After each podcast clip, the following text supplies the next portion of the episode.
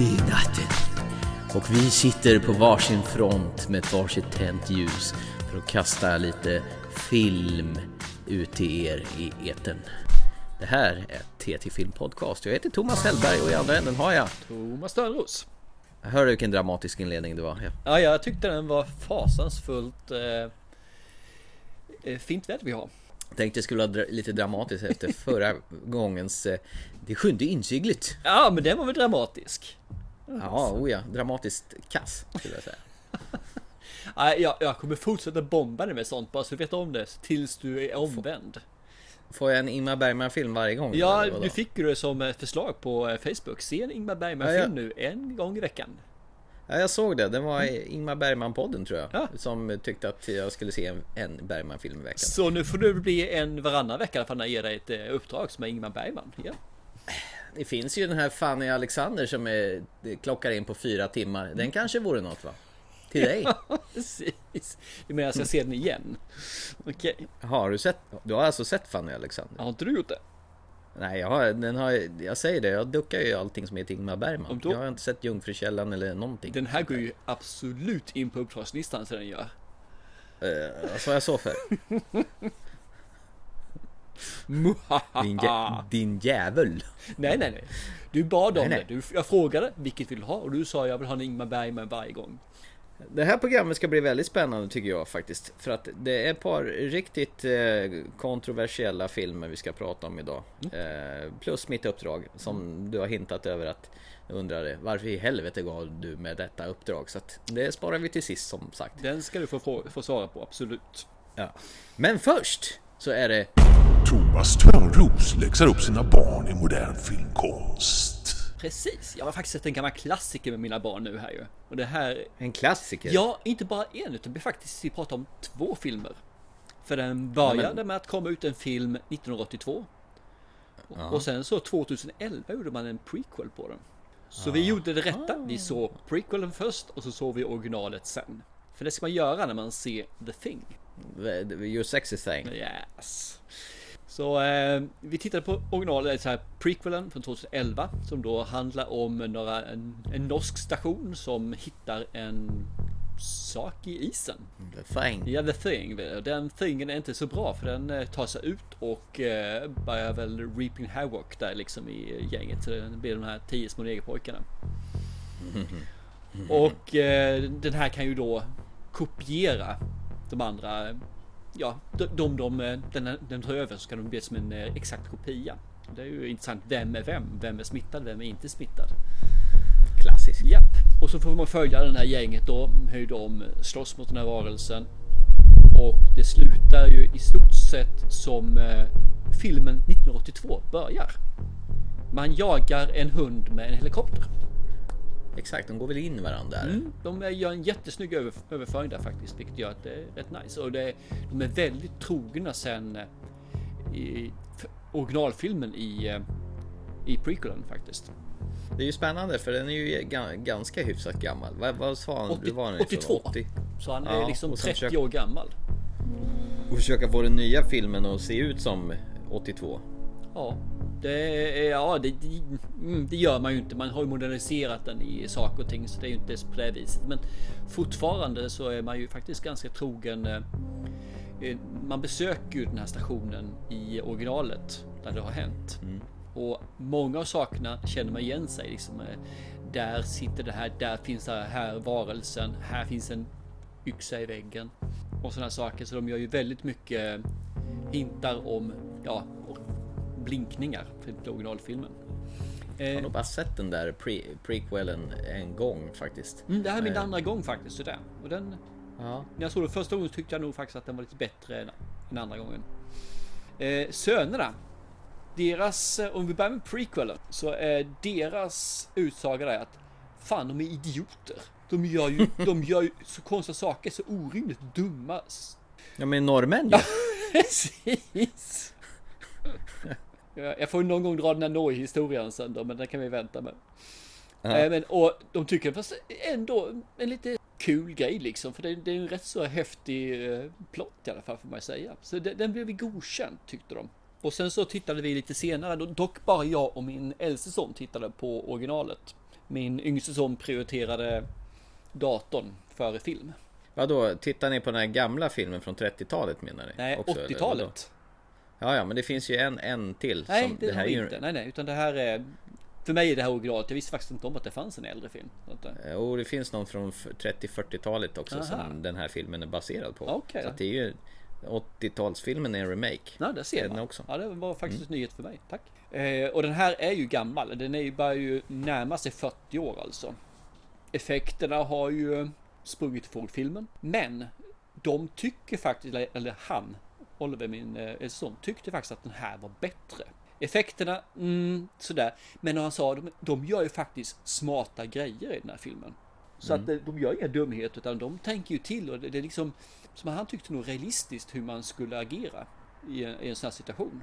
Och jag kan hålla med. Det, det manuset är bättre skrivet liksom än eh, ja, prequelen då från 2011. För, för det man la ner tid på att skriva manus mer än vad man gör idag verkar det som. I alla fall eh, John Carpenter. Ja, sen har du Kurt Russell med också som Ja. är badass. Som faktiskt är riktigt, riktigt bra i den här filmen. Och ung. Fruktansvärt ung. Och jätteskäggig vad jag minns. Jajamän, absolut. De har... Men just det här med vad jag kommer ihåg att när ingen vet vem av Mm. dem som är Den som är attackerad vem. av det här monstret. Vem är monster, vem är inte? Ja, för de tar ju över själva personens utseende. Det är väldigt creepy faktiskt. Sådär. Ja, och jag mig att man gör något test med någon sån här äh, blodprover och så stoppar de ner någon sån här, vad heter det? En koppar En, eh, tråd som de har vänt, vänt på. ja, så ska vi se när det reagerar. Mm. För den som är själva den här The Thing monstret så kommer blodet börja reagera. Yes. Och jag för mig att när man såg det, det var ju skitspännande. Jajamän. Ja, det... Och, och det man säger, effekterna som man säger är ju mediokra idag.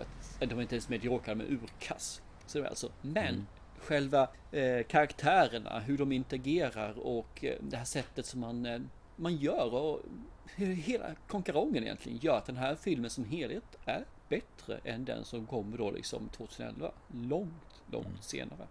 För mig de gjorde rätt så påhittiga effekter i den där och jag vet när man såg den där när man var ung så tyckte man det var jävligt creepy. Det enda som man kunde vara så här liksom Varför har man eldkastare?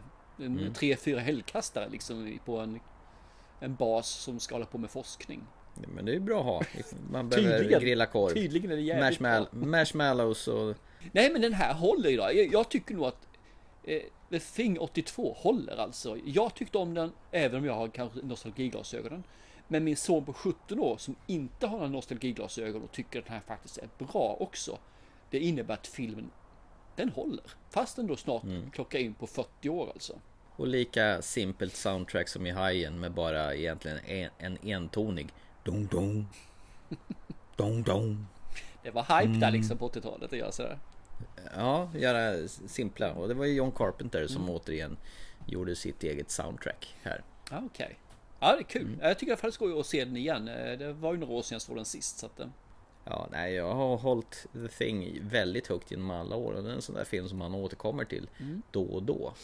Eh, och jag har för mig att jag tycker den är lika spännande varje gång. Även fast du säger att du tycker att effekterna börjar ge sig. Men Men det gör ingenting. Den- effekterna i Nej. Alien är ju också jävligt dåliga liksom. Men filmen är ju fruktansvärt bra. Den håller också Mm. ju. Fast den då är på 79 är den väl från va? Ja, jag tycker de funkar ändå. Ja. Alltså, jag tycker filmen är tidlös. Ja, men det är den här också. Och den här Chestburster-scenen den är inte så jävla dålig faktiskt för att vara så gammal. Nej, nej. Tycker jag. Och eh, det är inte dåligt. Det först blir dåligt när man ser Alien i helfigur. När han står där i sin grodmansdräkt. Ja, då det blir plast. Ja, det, det blir lite väl, lite väl. Ja, men det är ju alltid sådär. Det som visas bara lite grann och kanske inte alls och man får mer låtas fantasin. De här korta, korta sekvenserna när man dyker upp. Det är då det är otäckt. Ja, då, för min fantasi är så mycket värre än vad han kan visa för mig.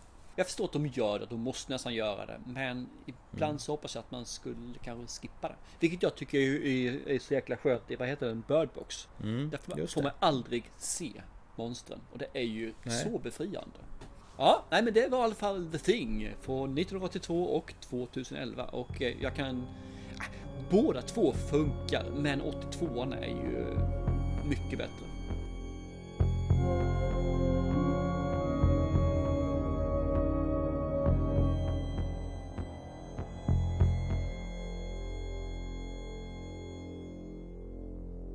Ska vi hoppa från 82 till en film från i år, 2019 då? Jajamän, en Hollywood-producerad.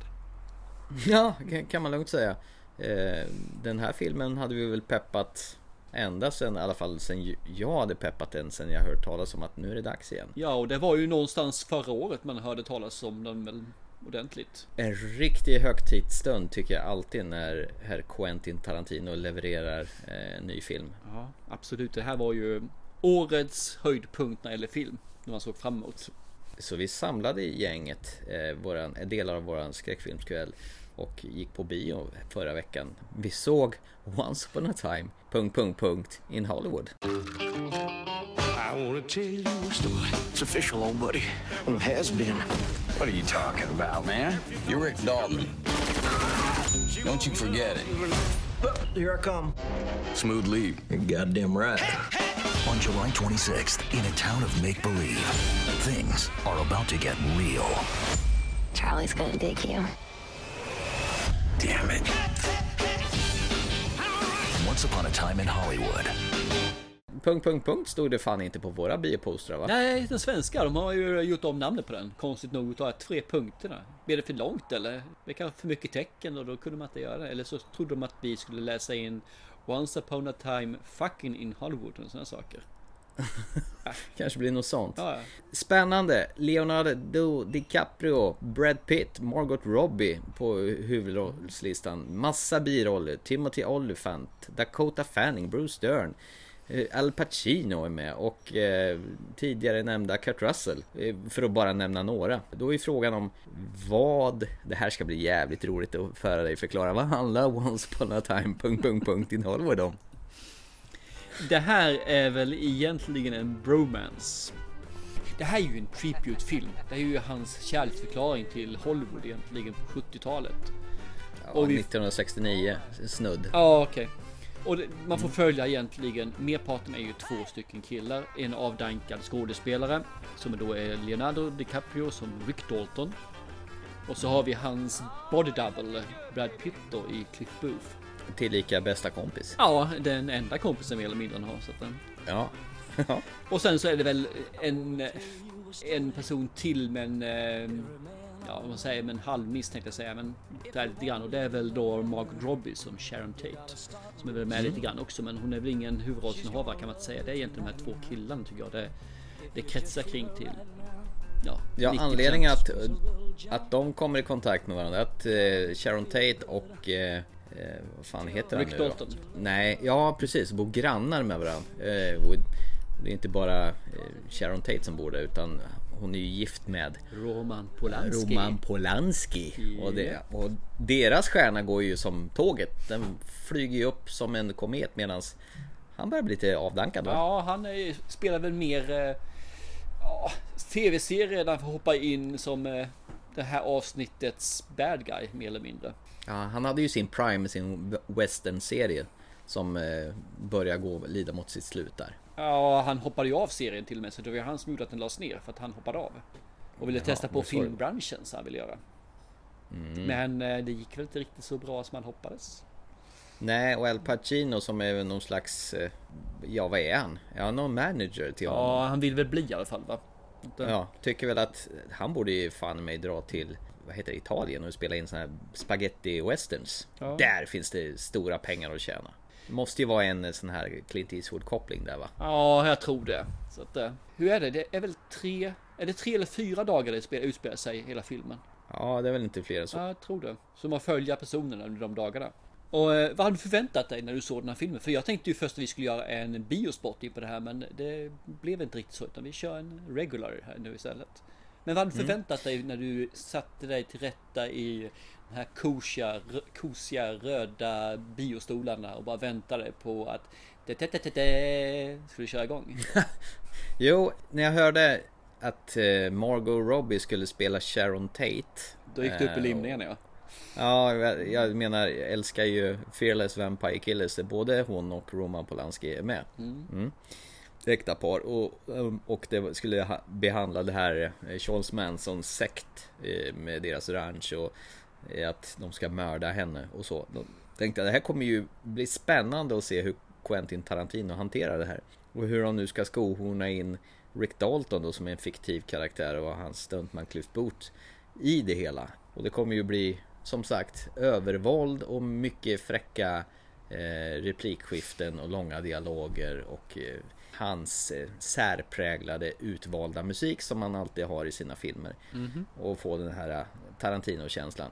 Och visst, ja, visst fick man den känslan att hade jag gått på den här filmen och inte vetat att det var en Quentin Tarantino-film så hade jag ju ganska snart eh, insett att det är en Tarantino-film. För han har ju ett speciellt sätt att göra film på. Mycket sinne för detaljer och sådär. Och känslan eh, finns ju där och eh, karaktärerna och, och sen återanvänder ju sina skådisar rätt ofta. Eh, Leonardo DiCaprio och Brad Pitt har ju båda varit med i tidigare eh, Tarantino-filmer. Fast jag förstår att de spelar Ehm. tillsammans i en film faktiskt. Ja, det är det ju. Brad Pitt gjorde ju Inglourious Basterds så DiCaprio var ju med i den här eh, Django Unchained. Mm. Handlingen då? Det, det känns ju som det är ett nedslag i den här neddankade skådisens liv då när han inser att det börjar gå åt fanders med karriären. Det är ju frågan om, om Tarantino själv känner liksom att hans regissörs karriär håller på att gå på dekis så att han avspeglar den här skådisen i sig själv på något vis och sen bara vill göra någon slags hyllning till den tid då han började älska film i allting vad det har att göra med alla bilfärder och radiospottar på radio med de här reklamjinglarna. Tidsåldern överhuvudtaget.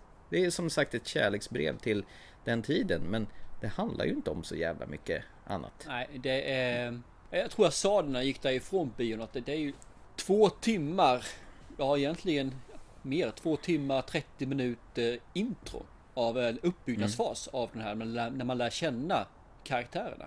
För det är ungefär det är. Så det är väldigt mycket att vem är Cliff Booth? Vem är, vad heter det, Rick Dalton? Vem är Sharon Tate? Vem är... Mm. Och det, det är liksom ingen story, ingenting. Och så kan man ju säga då att det, det var det kanske inte i Pulp Fiction heller. Men jo, i Pulp Fiction Jo. fanns en story. Man knöt ihop den väldigt fint i slutet så det fanns en story. I Reservoir Dogs fanns det också en story, den var väldigt tydlig. Så, men här fanns ingenting av en story utan det var bara Vi tar den här killen, vi tar den här killen och sen så vill vi berätta vem den är och så får han dra några dialoger, monologer överhuvudtaget liksom bara göra på Tarantino-vis. Snacka strunt om ingenting. Ja, och du får ju verkligen hänga med både Cliff Booth när han åker runt i, i Rick Daltons bil. För han ska ju köra hem den och, åt honom och sådär. Och han sitter och lyssnar på radion och kör fort. Det är länge man hänger med dem i bilen Jajamän. så att säga. Utan att det just händer någonting. Han sitter och röker och lyssnar på musik. Jag tror nog att han ville bara fånga känslan av hur själva tiden skulle se ut just då. Ja visst. Och tittar man på filmen så är det ju hur mycket passningar och blinkningar som helst där till den här eh, eran och tidsepok. Han är nog lite nostalgikåt, herr Quentin Tarantino, tror jag. Och det, här är ju liksom han, hans love letter. Ja, och det är det som är problemet. Att när man gör ett love letter så är det jättelätt att man hamnar i att i sin egen bubbla istället för att nå ut till publiken. Och är du som biotittare eller filmtittare överhuvudtaget om du ska se den hemma då sen. Så är ju det här att du måste nästan tycka om de här blinkningarna. Du måste tycka om de här gamla filmerna. Du måste tycka om de här gamla karaktärerna som då finns där hela tiden. Och det här gamla sättet man har, eh, hade var uppbyggt. Bilarna, butikerna, vad nu var för någonting liksom. Gör, ser du inte en film för den saken, då är den här svår. Riktigt svår. Men jag tror, frågan är hur den här mottas av den unga publiken. Jag tror vi hade ju ett, eh, ett par stycken som satt bakom oss efter en timme. Då, då gav väl de upp och hörde en- han vråla Fy fan vilken besvikelse. Åh, det är en timme och 40 minuter kvar. Nej, vi går va. Så de reste på sig och gick. Och jag menar, de har ingen aning om vem Sharon Tate är. Det är väl knappt de vet vem Charles Manson är. Framför, vet de ens vem Bruce Lee är och så vidare. Nej, det är väl det som är risken. Det här är ju inte en film för alla utan det här är ju en film för 40-50-åringar. Ja visst, som kan uppskatta hur Los Angeles såg ut 1969 Besök på Playboy Mansion och För saken är den att jag uppskattar inte det här. Jag säger inte att det här med en dålig film. Men jag uppskattar inte den. Det, det, det var för mycket kärleksbrev för mig. Det här gick inte hem hos mig alls. Alltså det, det, det, det, är ett underbart slut, får man säga. Men jag ser inte en film på 2.40 för att få 10 minuter brutalt häftigt slut. Så att, och det, för det gick ungefär, jag vet inte när filmen började. Började filmen Ja, kvart över nio? Ja, någonstans. 22.38 tittade jag på filmen och då var på min klocka. Och då var det precis då när det började bli lite häftigt. Så, så lång tid tog det innan för, för mig började bli lite så här, men nu kan det vara värt att titta. Och då var filmen slut. Ja, fast det, jag tycker ändå att filmen har en del sköna scener som man bygger upp. Framförallt när man får hänga med Sharon Tate när hon går på bio och lyckas tjata in sig av bioägaren. Så här, men hallå, jag är faktiskt på... Jag är med i filmen så kan inte jag få se filmen gratis? Och hur hon sitter där och bara njuter. Och det roliga är att man får ju se den riktiga filmen eh, med eh, Dean Martin och den riktiga Sharon Tate då, eh, som hon sitter och tittar på. Så det är ju lite metat. Det är ju, det är ju Margaret Robbie som tittar på Sharon Tate i den riktiga filmen. Det, det kan jag tycka var lite kul. I någon sån här billig James Bond 60-tals eh, pastisch actionrulle när de slåss. Men med jag, jag, jag kan hålla med liksom att det men finns massor, eller det finns många scener så- i den här filmen. Mycket trivsamma bra. Ja, grejer. visst, jättetrivsamma scener. Vi har den här när han möter den här lilla tjejen och hon pratar om eh, en boken han läser. Jättetrivsam scen. Du menar DiCaprios Ja, Rick precis. Dalton? Är Jättetrivsam scen. Och det finns fler dialogscener. Det finns jättemånga sådana här goa scener. Men det blir Mm. ingen film. Det är ungefär som en Monty Pythons galna värld. Jätteroliga sketcher. Men det är ingen film det heller. Det är just vad det är. Sketcher. Och här är det också Mm. det. Det är scener staplade på varandra som inte blir en film. Mm. Och vet du vad det är mest oväntade med den här filmen? Så här lite våld har det nog aldrig varit i en Tarantino-film någonsin tror jag. Nej. Och jag tror, jag tror den vill andas liksom lite hopp och myskänsla och det, det är väl också ganska ovanligt för att vara en Tarantino för det brukar ju vara det, det är ju fan ultravåld rakt igenom mer eller mindre och alla är ju taskiga och sviniga och vidriga men här är de ju rätt så hjärtliga och mysiga mot varandra. Har du tänkt på det? Nästan lite pretto över den va? Ja, jo visst. Jag tror han ville för mycket med den här filmen. Alltså, han ville den skulle vara så underbar. Han kunde inte göra den hemsk för det var ju hans kärleksbrev. Det kan inte vara hemskt. Och det var liksom han. Det här var ju varför han började och älska film. Ja. Och då kan man inte heller göra det mer än puttinuttigt som han gjorde nu då istället. Men jag känner ändå att jag skulle behöva se om den här i hemmamiljö faktiskt. I tv-soffan. Nej. Eh, Jag skulle faktiskt vilja ge den här en chans till. Okay. Nej, skulle säkert jag med behöva, men jag kommer aldrig göra det. För jag rankar den här som en av hans sämsta filmer. För mig. Ja, nej, jag vet inte. Jag tycker inte det är en dålig film. Jag tycker det är ett gediget hantverk. Han har ju satt stämningen Los Angeles anno 1969 på ett eh, för, fördömligt sätt. Alltså med eh, hur det såg ut och detaljer. Han är ju sån här detaljkåt så det bara visslar om det. Den tidens bilar, miljöer, alltså vad som går att äta. Ja, ja det är klart. Brad Pitts Cliff Boots äckliga hund med hundmat med råttsmak. Det, det är väl kanske inte på av något. Råttsmak Eller överkörd och grävling. Ja, exakt. Jo, men det, det finns en hel del scener som är bra, men det blir Ja. ingen film. Den, den här... För, för mig så kunde det här likväl vara hans tionde film. Kill Bill och Kill, Kill Bill 1 och 2 var två filmer. Det här är hans tionde film. Kasta in handduken. Gör inga mer filmer. Nej men han har ju hotat med att han bara ska göra en film Nej, till det här är faktiskt inget hot. Om det här, den här nivån han lägger på filmen nu så är det faktiskt en blessing på om det här är hans sista film eller näst sista film. Det här är, det är värdelöst. Alltså, som film är det värdelöst. Som scener är det jättebra. Men han har inte det som krävs för nyskapa en ny film verkar det som. Utan har bara en, en film här eller en scen där och en liten dialog där. Och så plockar han ihop det och tycker liksom att ja men mina fans tycker det här fungerar i alla fall. Mhm. Kör vidare, kanske lite pengar. Ja, som sagt, jag skulle behöva se om den här. Och jag kan ju säga att jag satt och mös stora delar av filmen. Men det jag kände med den att Jaha, mm, nej, men det här är ju mysigt och trevligt och man får se alla möjliga skådisar och fighting med Bruce Lee. Och, men när tar den fart? Det var, det var det som är grejen. Den var en aning för lång och när tar den fart? Ja, jo, ju- den tog farten Kunde sista lätt kvarten. ta kapa ner den en timme. Drygt en timme. Utan att Ja. den skulle... Nej, jag, jag ska se om den här när den kommer på skiva, Blu-ray och så ska vi se om jag omvärderar den här. För jag, jag, jag tror inte jag, jag håller den inte lika lågt som du gör. Jag tycker ändå det var en skön bioupplevelse men det var inte det jag hade förväntat mig. Jag hade förväntat mig lite mera Ja, fan, jag hade nog förväntat mig lite mer våld. Jag hade förväntat mig en bättre film, eller en film hade förbättrat mig.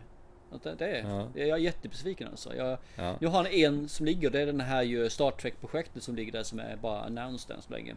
Men Mm, just eh, jag kommer ju klart se den, det är ju inte mer med det. Men jag hoppas Mm, verkligen om han gör den lika dålig som den här filmen så hoppas jag verkligen det är hans tionde och sista film. Men Jag tycker ändå att skådespelarna sköter sig för formidabelt. Ju Alltså, de är ju duktiga skådespelare Absolut, allihopa. de är jätteduktiga de gör precis det som krävs. Det är Tarantino här som är skitdålig. Det är bara att inse. Han har gjort ett Ja. havsverk i den här filmen. För Jaha. DiCaprio är bra, Brad Pitt är ju riktigt bra liksom. Det är inte mer med det alltså. Mm. Margot, Margot, Margot Robbie är också Fungerar. Jättehärlig. Fast, hon gör ju det hon brukar göra så att det fungerar. ja, fast hon säger inte så mycket i den här filmen. Nej. Det är ju lite spännande. Och sen tycker jag Al Pacino, sån här Marvin Schwartz. Schwartz. Som man inte, man får inte få uttala hans eh, namn fel är ju riktigt skön. När han... Och jag tänker ju hela tiden på Spaceballen och säger Schwartz. Use for Schwartz. Precis. Ja. Jag tror nog att eh, DiCaprios figur Rick Dalton ska vara någon slags hommage till eh, Burt Reynolds också. Okej. För Burt Reynolds eh, var nog, han hade ju också en egen stuntman. Och eh, Burt Reynolds skulle egentligen vara med en sväng i den här filmen men han gick ju och blev död istället så att Det var ju han eh, Byrne som fick, eh, Han Bruce Dern som fick ta eller? Ja det var han som fick ta hans roll istället. Så det var, det var lite synd faktiskt. Och sen, sen, sen tycker jag det är rätt så skönt att de knappt nämner Charles Manson utan han är ju Han är ju med ganska lite i den här filmen. Utan det är ju hans eh, Det är ju inte det det handlar om utan det handlar med ju de här två stycken eh, killarna som tycker om att åka samma bil och eh, röka och dricka öl tillsammans med som de ser på TV. Ja, och titta på gamla filmer av, Rick Dalton. Och repriser. Och minnas. Och just det är, det är nog det som är grejen med den här filmen. Det är att minnas och det, det är väl det han vill göra. En eh, väg i med memory lane. Men det kan han göra på egen kammare. Jaha. Ja, du tyckte det här var kass, vidrigt, Ja, eh, pajigt. Ja, det tycker jag. Det, det Mm. fan om... eh, Ja, han har gjort bort sig tycker jag i mina tankar. Det, jag, jag var ganska så när jag satt och såg på liksom tyckte jag mm, ja, absolut. Nej, efter tiden går så tycker jag han har... Scenerna är bra, det är inte mer med det alltså, men filmen är skitdålig. Ja, jag tycker nog ändå att det här jag tyckte nog samma som du när jag gick ifrån det men sen fick den sjunka ner lite grann. Och, så, och jag funderar på vad han ville med den här filmen. Och jag tror nog att han, han ville göra vad han själv ville göra. Och inte bry, han brydde sig nog inte så jävla mycket om publiken Nej, skulle gilla precis. det Och det är eller det jag retar mig på liksom. Han, han vill inte göra någonting där publiken har nöje av den här filmen. Utan han vill bara göra sin, sin grej liksom. Och fine, det kan man väl göra. Men då kan man också förvänta sig att folk inte tycker om det. Jag tror att de som tycker om den här är, tycker just att det är så jäkla kul med det här att han har tagit Ja men här är Charles Manson med, här är den här med, här har den här och där har vi Playboy och, och man staplar upp och tittar liksom på här som bara Steve McQueen. Ja, Steve och med. McQueen är med. Men man staplar liksom blinkningar och så här, så det är ju, det är ju som att se Ready Player One om man är spelnörd. Ja, den var underbar. Ja, den var vilken den också ju. Nej, det var den inte. Nej, fasen. Det, jag, jag blir faktiskt lite irriterad på sättet han gör. Alltså, den, Vem? Eh, Tarantino. Jag tycker inte om det. Tarantino. Alls. Nej, det, det här går inte hem någonstans. Det är i skitfilm. Inte sagt. Jag tycker vi går Nej. vidare. Nej, sk- skitfilm är det inte. Det, det var en, en eh, mysig film, men kanske något inte lika minnesvärd som de andra. Ja, men du får tycka du vill och vi andra som vet bättre tycker det är en skitfilm. Men eh, då kan ju vi gå vidare nu då. One, please. 75 cents. What if I'm in the movie? What do you mean? I mean, I'm in the movie. I'm Sharon Tate.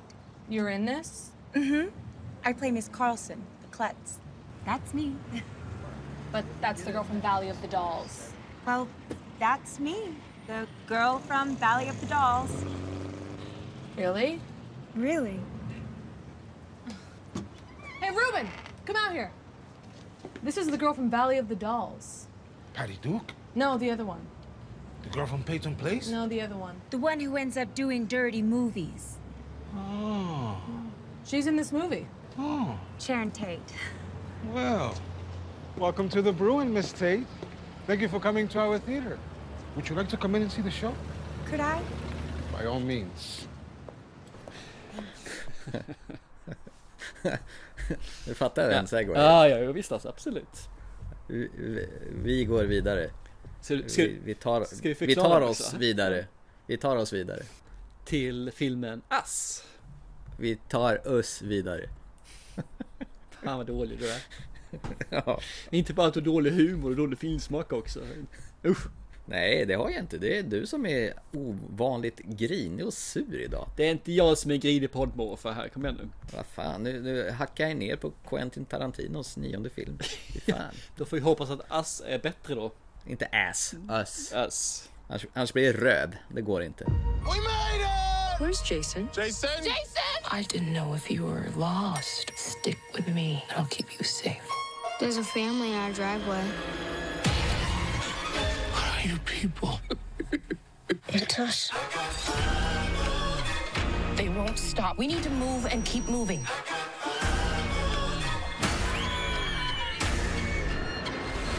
Stick with me, and I'll keep you safe.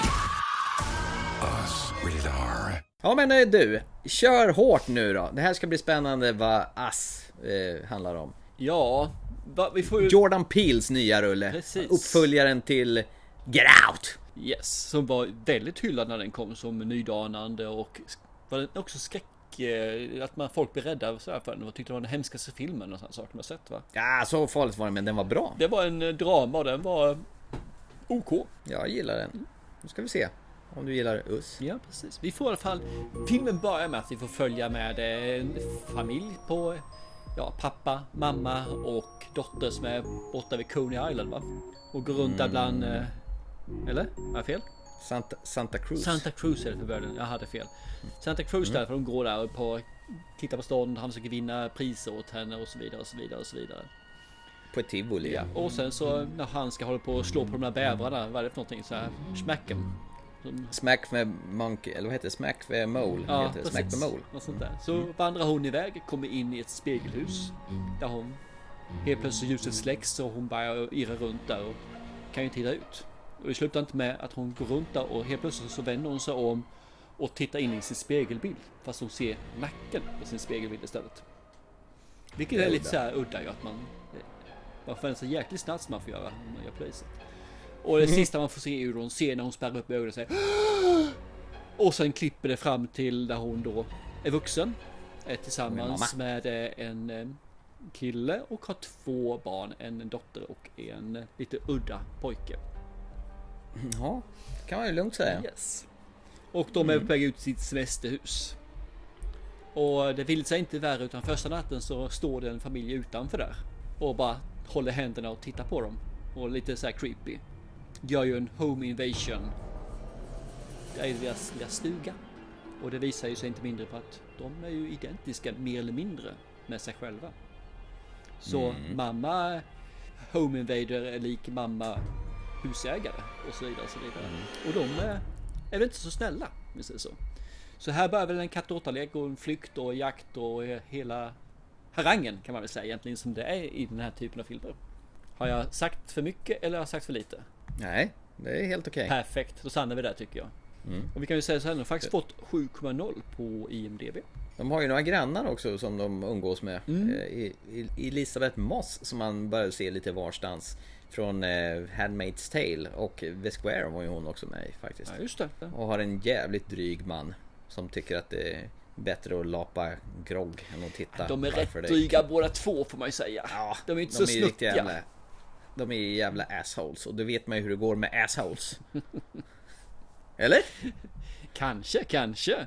Eh, ja, det här var ju intressant tycker jag. Okej, shoot, utveckla. Så ska jag rätta det sen. Den här eh, familjen som kommer och ställer sig och bara ställer sig och blänger utanför i mörkret. Det, det skapade faktiskt en rätt så creepy känsla tyckte jag från början. Håller med faktiskt. Och jag, jag tror nog att inspirationen av, har, de hade ju såna här röda, vad ska man säga, overaller på sig. Eh, inspirationen är nog där från Halloween. Mike Myers har ju blå overall. Nu har han ju röd overall istället. Och de har ju en väldigt förkärlek för att ha saxar i näven, såna här stora guldiga saxar. Och sen har ju mamman i den här elaka familjen en, en handske på sig.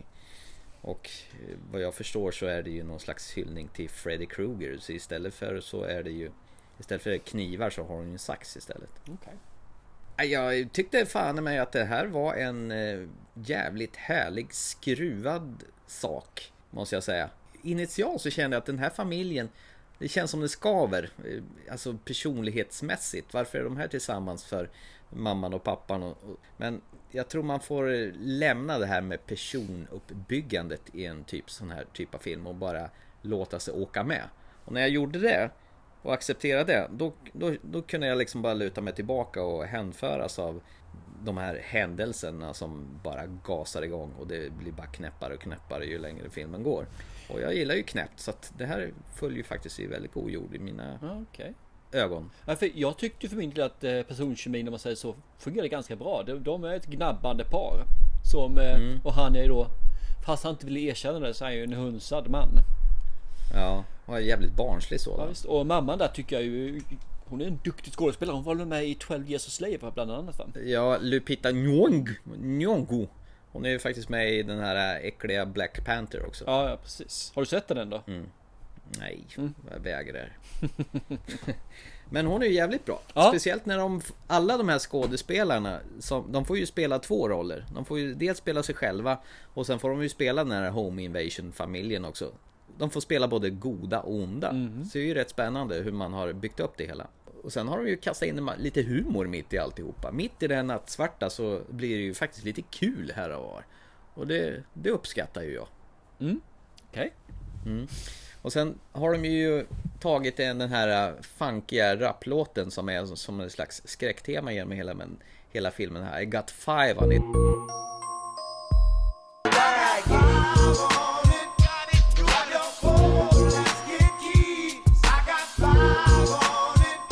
I got five on it.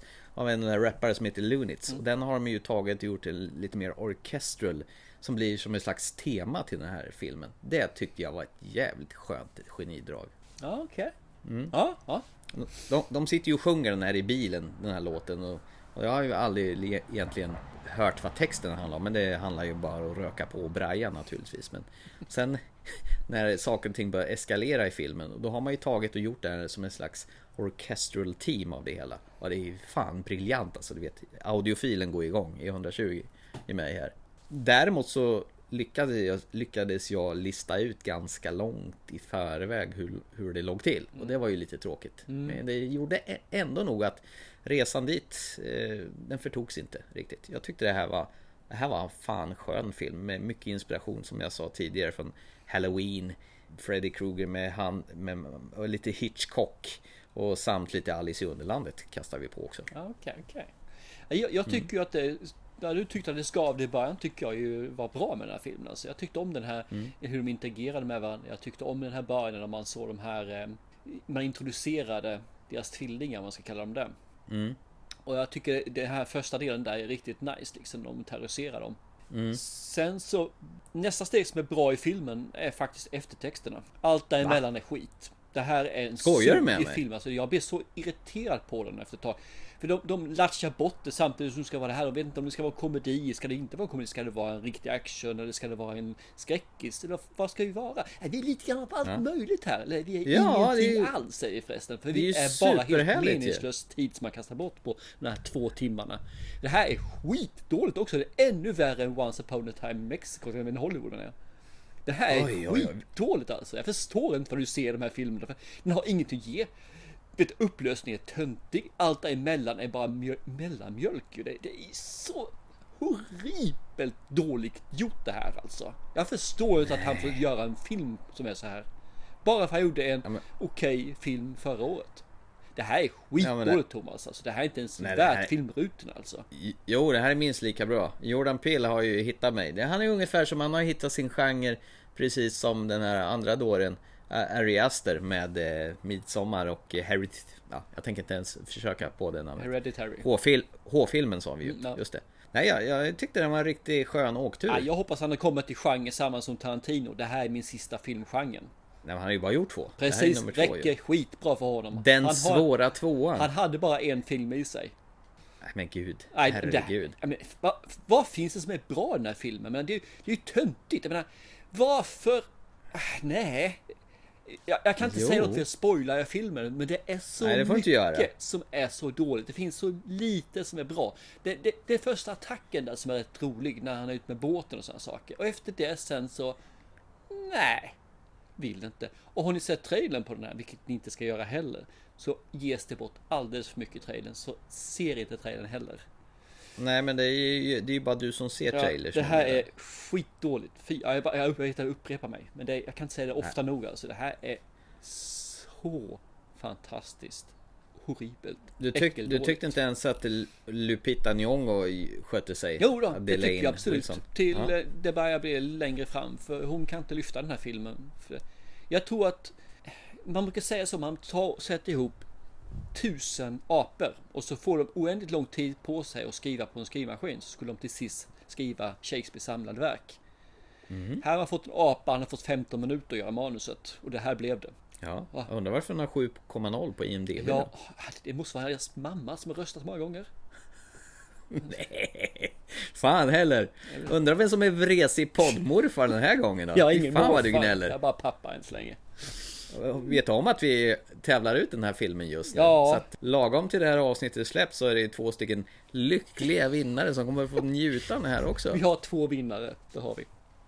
Ja. Nej men jag säger inte Ja, att det det. är som jag, som jag tycker, jag säger bara vad jag tycker.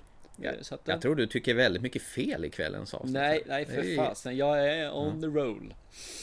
Jag tycker ni ska lyssna på Thomas i det här läget, det vill säga jag. Jag har fan rätt. Den här andra surkuken i andra änden, jag vet inte vad det är med honom om idag. Han är bara arg och vresig. Det är konstigt det här. Nej, vi kan väl nöja oss med att säga att Thomas har rätt.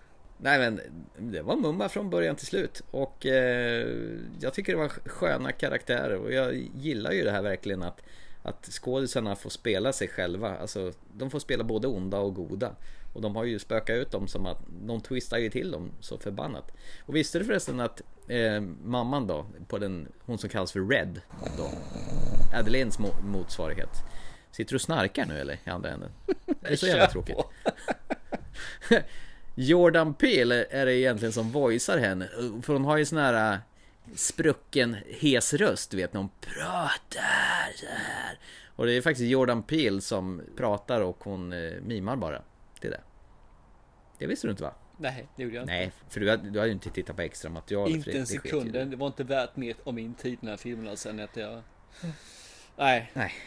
Nej, Okej. Fast. Ja, ja. Nej men eh, jag rekommenderar i alla fall till den här. Alla som gillar Get Out tror jag kommer uppskatta den här filmen också. Nej. För han fortsätter på det här knepiga genre-snurret. Ja, nej. Ja, ja. ja. Vi kan väl stanna där. Listade du ut eh, slutet då? Innan eh, den var Du, färdig? jag orkar inte ens bry mig om här viset. Jag, jag genomled den. Vänta, Aha, det var okej. det. Ja. Det- det- Du får ursäkta men det, det är, vissa filmer går bara inte hem. Jag klarar av det mesta men eh, även jag har ett lågvattenmärke som inte kan passeras. Och då blir jag sur.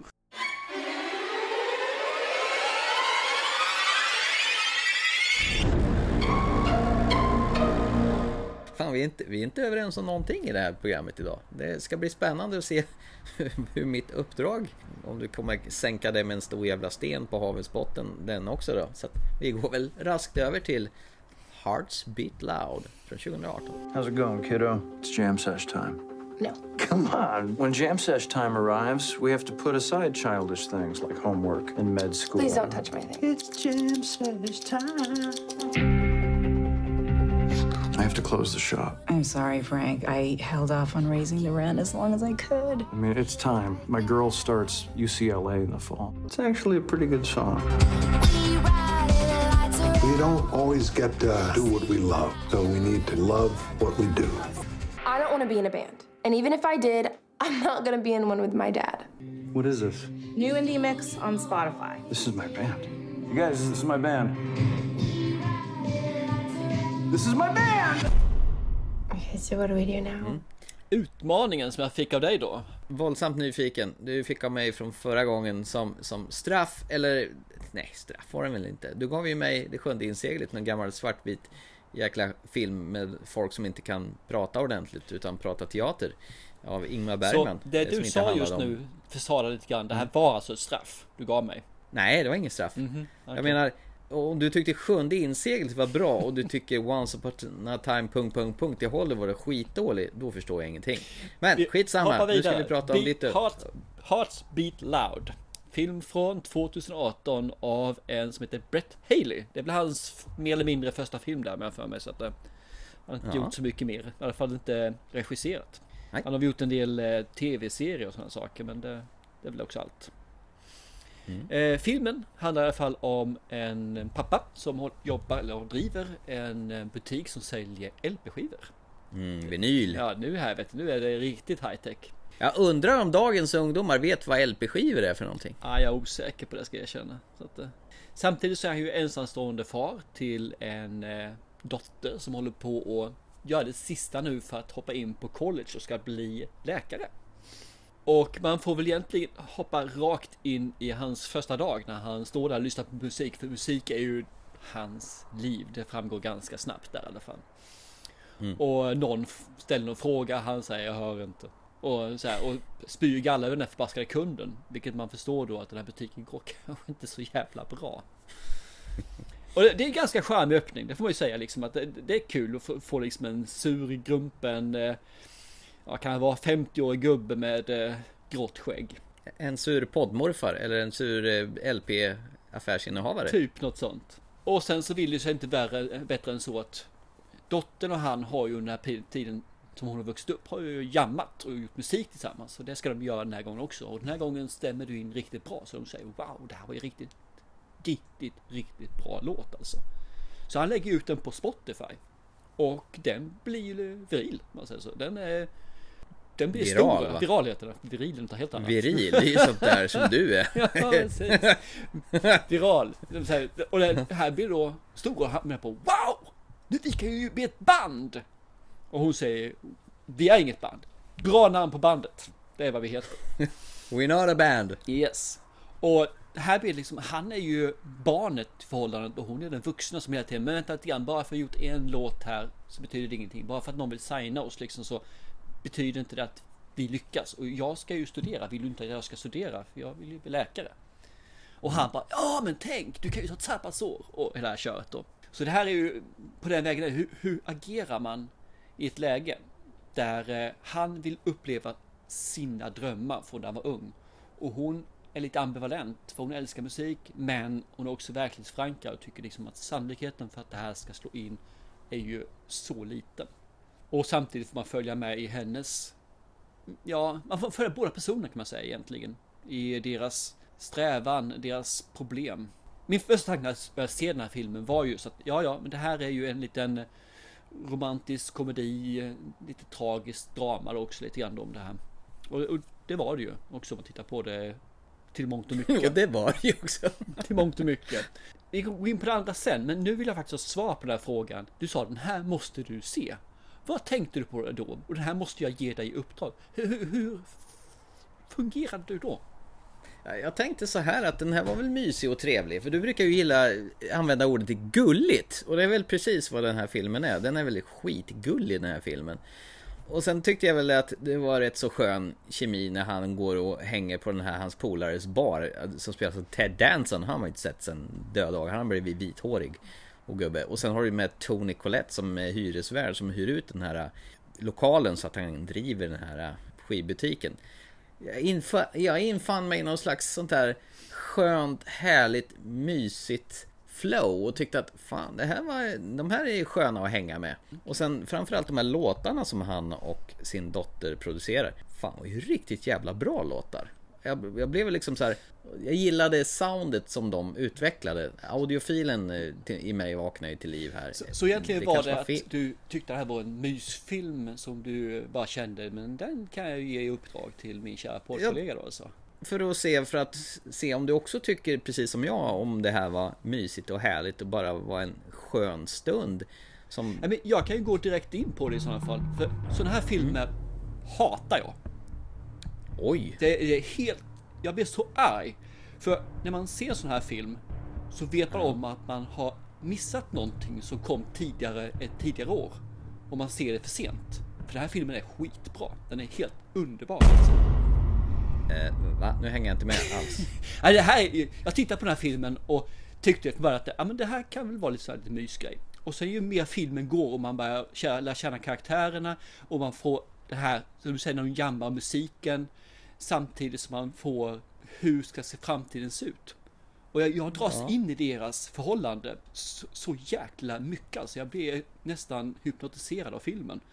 Även helt- dottern som har sitt lilla lesbiska förhållande. Båda, kanske. egentligen båda plus de här bikaraktärerna som finns där lite på ett litet hörn. Det är egentligen bara två personer Oh. kan man säga. Men Ja. den är helt suverän film. För man, man blir glad. Man blir uppfylld och man får lyssna på fin musik.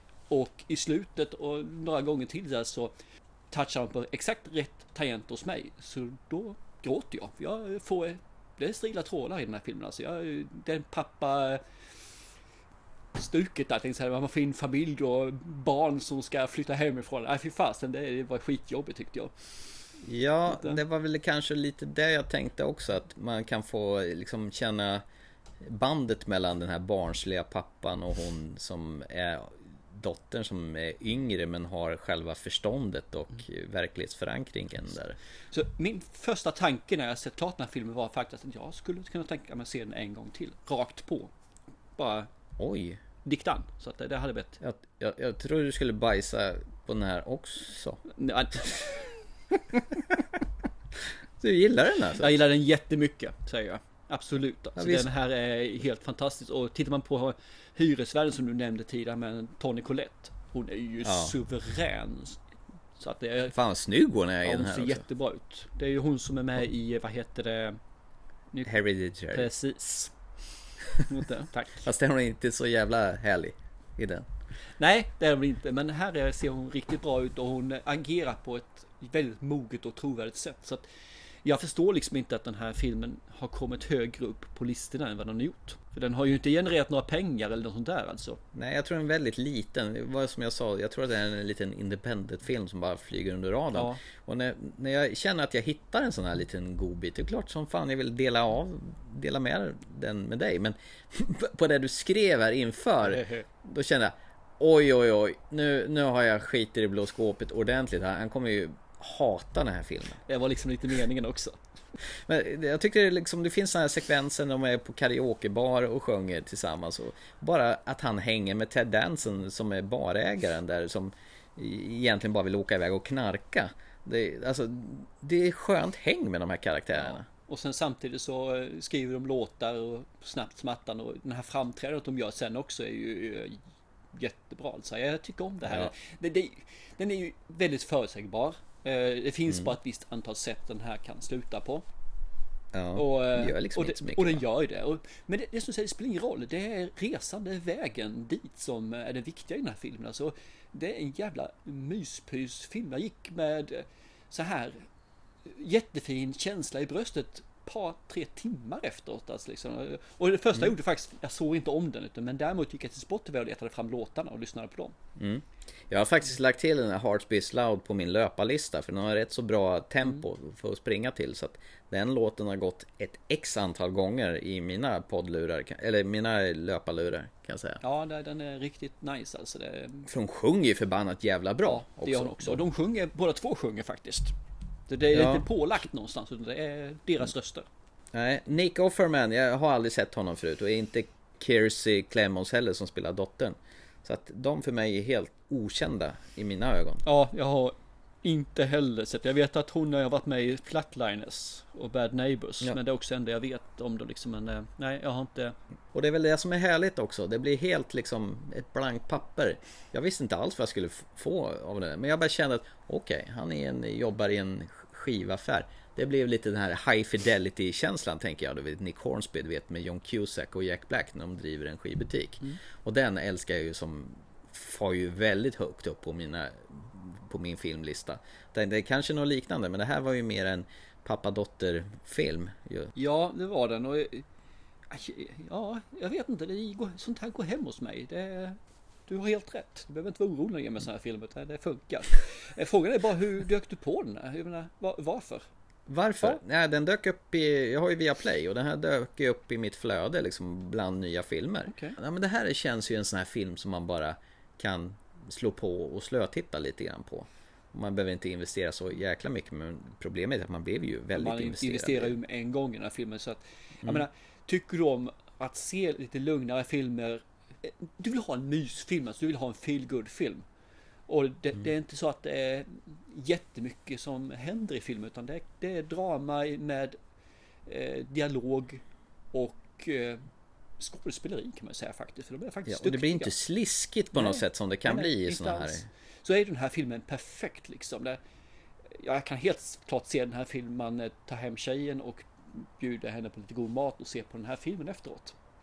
Det tror jag Och skulle så tycker, han, att- så tycker, tycker tjejen att du är jättehärlig för att du eh, visar att du kan gråta för att gilla tjejen. Ja, absolut. Man har inget hjärta av sten så därför gråter man. Det är inte med det. Men jag tror att det är nog för att man är förälder som det blir lite mer känsligt. Jag har ju jättesvårt för det där.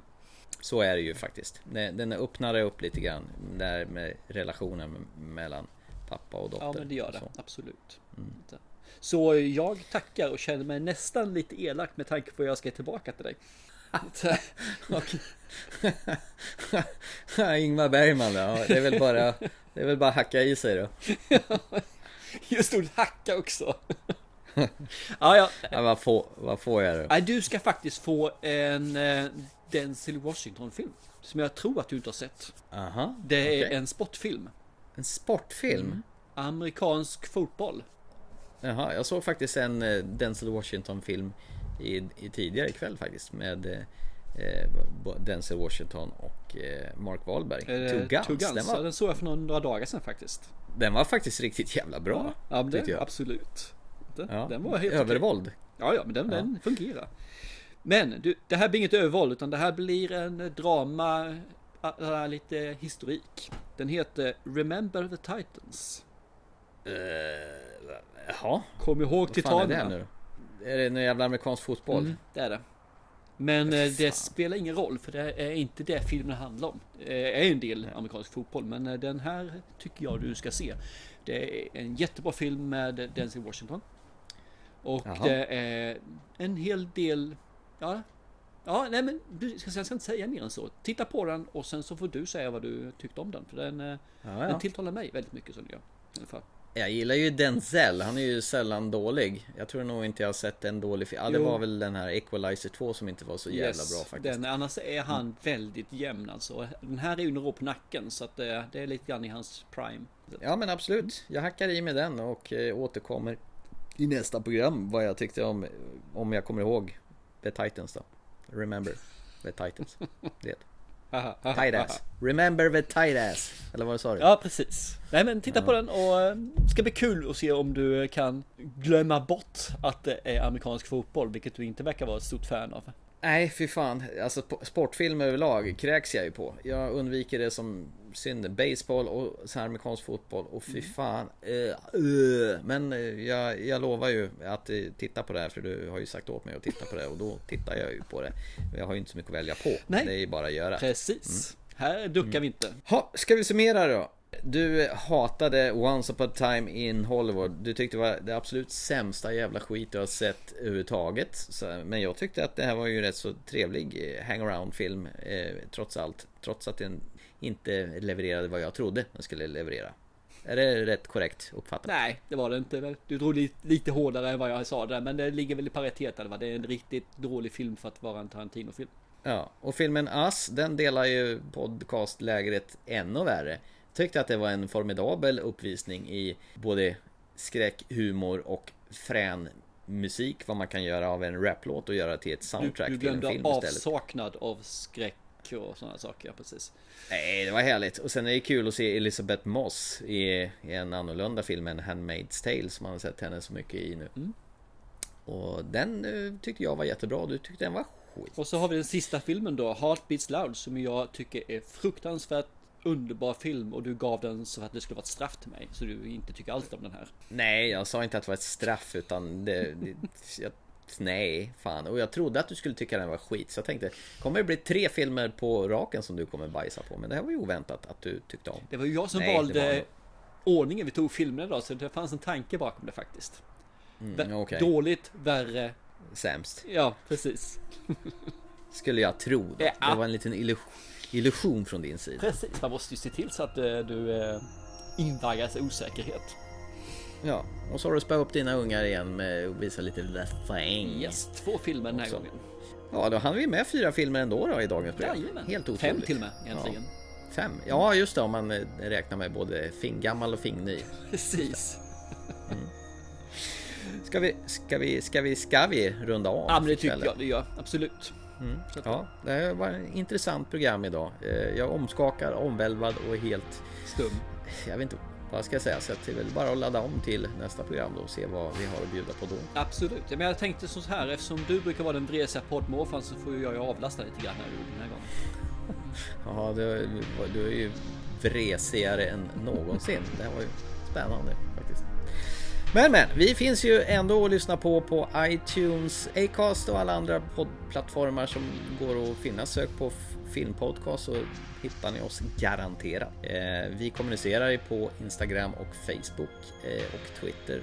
Där kan ni ju bomba oss med frågor och önskemål så svarar vi på det och eh, ja, vill ni önska en film så står vi gärna till tjänst och pratar om en sådan också. Så och till nästa gång.